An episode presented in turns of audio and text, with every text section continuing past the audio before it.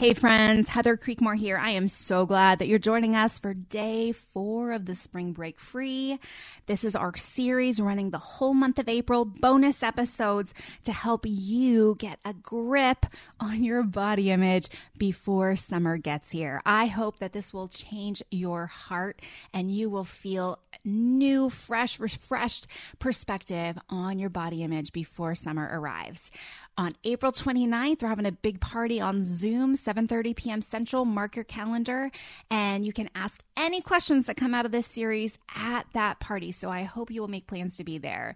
Remember, I recorded this series about 4 years ago, so the audio isn't awesome, but turn your volume up just a little bit and I think you're going to get a ton out of it.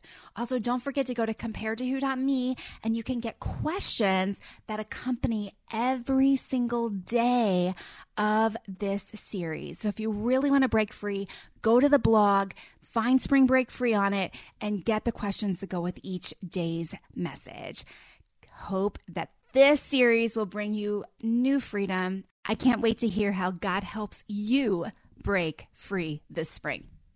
Today, I just want to tell you a little bit about my story, why I talk about this, why I write about this body image stuff. I mean, it's totally embarrassing uh, for the most part. So why would anyone choose to make this the focus of their writing and speaking? That's what I wanted to share with you today.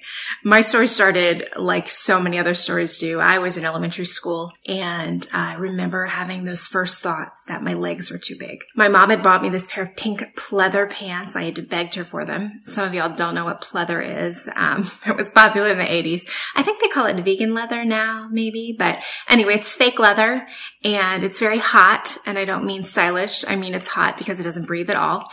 Um, but I had this pair of pink leather pants and I looked at myself in the mirror and there was a young girl looking in the mirror and staring at my thighs thinking, you know what, my legs are too big. And so I did what most girls um, and many women do. Uh, the next day, as I went to school, I looked around and I compared the size of my legs to the size of the legs of the other girls in my class. And you know what I discovered? My legs were a little bigger. And what that triggered for me over the next years and, and even decades was a, a battle against genetics and, um, and a battle against my body image. When I got to junior high school, I started dieting. I was using SlimFast by the time I was 12 or 13, and that was a popular dieting method then. By the time I got to high school, I was doing this uh, form of dieting that uh, you would call uh, seeing how long I could go without eating and then eating everything in sight because I was ravenously hungry. Um, I could make it through all day at school and um, just be too busy to eat and feel like I was doing good and was going to be getting thinner that way. And then I'd get home and I'd, I'd binge because I was just hungry. Um, the time I got to college, I was uh, still struggling. I uh, had one goal before I went away to college, and that was to be as thin as possible because I was more afraid of gaining that freshman 15 than I was of meeting friends or college work being too hard. I mean, that freshman 15, that's what I was concerned about. And so I got to college, um, and instead of just gaining 15, I gained 20 pounds that first semester. And what that started for me was a cycle of going away to college and then coming home on breaks and uh, trying to lose the weight and oftentimes fasting to see if I could um, lose the weight faster that way. But then my sophomore year of college, I lost my period because my eating habits were so whacked out. Um, I tried to dabble in exercise a little bit, but I wasn't very good at it.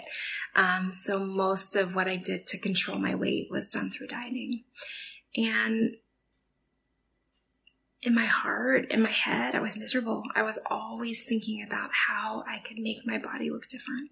I was consumed with um, thoughts that I was fat, and I was constantly worried that other people thought this about me too.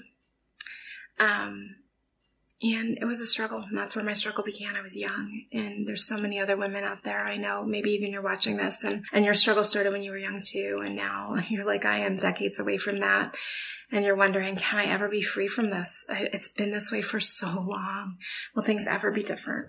And today I want to tell you that I am different and I'm going to share the rest of my story over the next couple of days on the spring break free.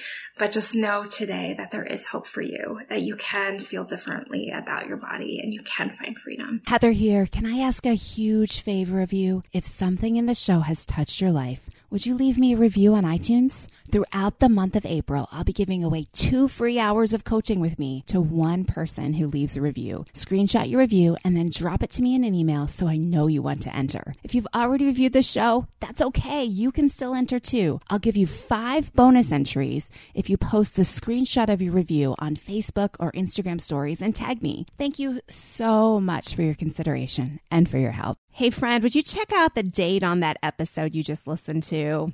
Yeah, it's been a minute. Listening to old podcasts is almost like reading my diary from several years ago. In some cases, it's even a little embarrassing. So instead of listening straight through season by season, can I encourage you to skip ahead? I release brand new episodes every Tuesday and Friday. And if you're not sure where to start, you can go to improvebodyimage.com, find the start here button, and I've got several episodes listed and categorized so you can find the topics that are of most interest to you. Your time is valuable, so skip straight to the good stuff. I'm glad you're here. Thanks for letting me be a part of your body image and food freedom journey.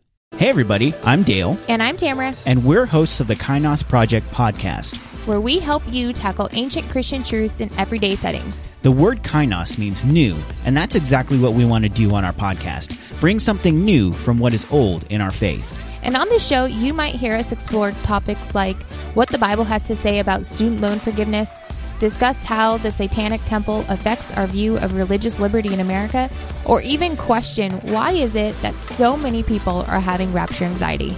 To learn more about the podcast, go to lifeaudio.com.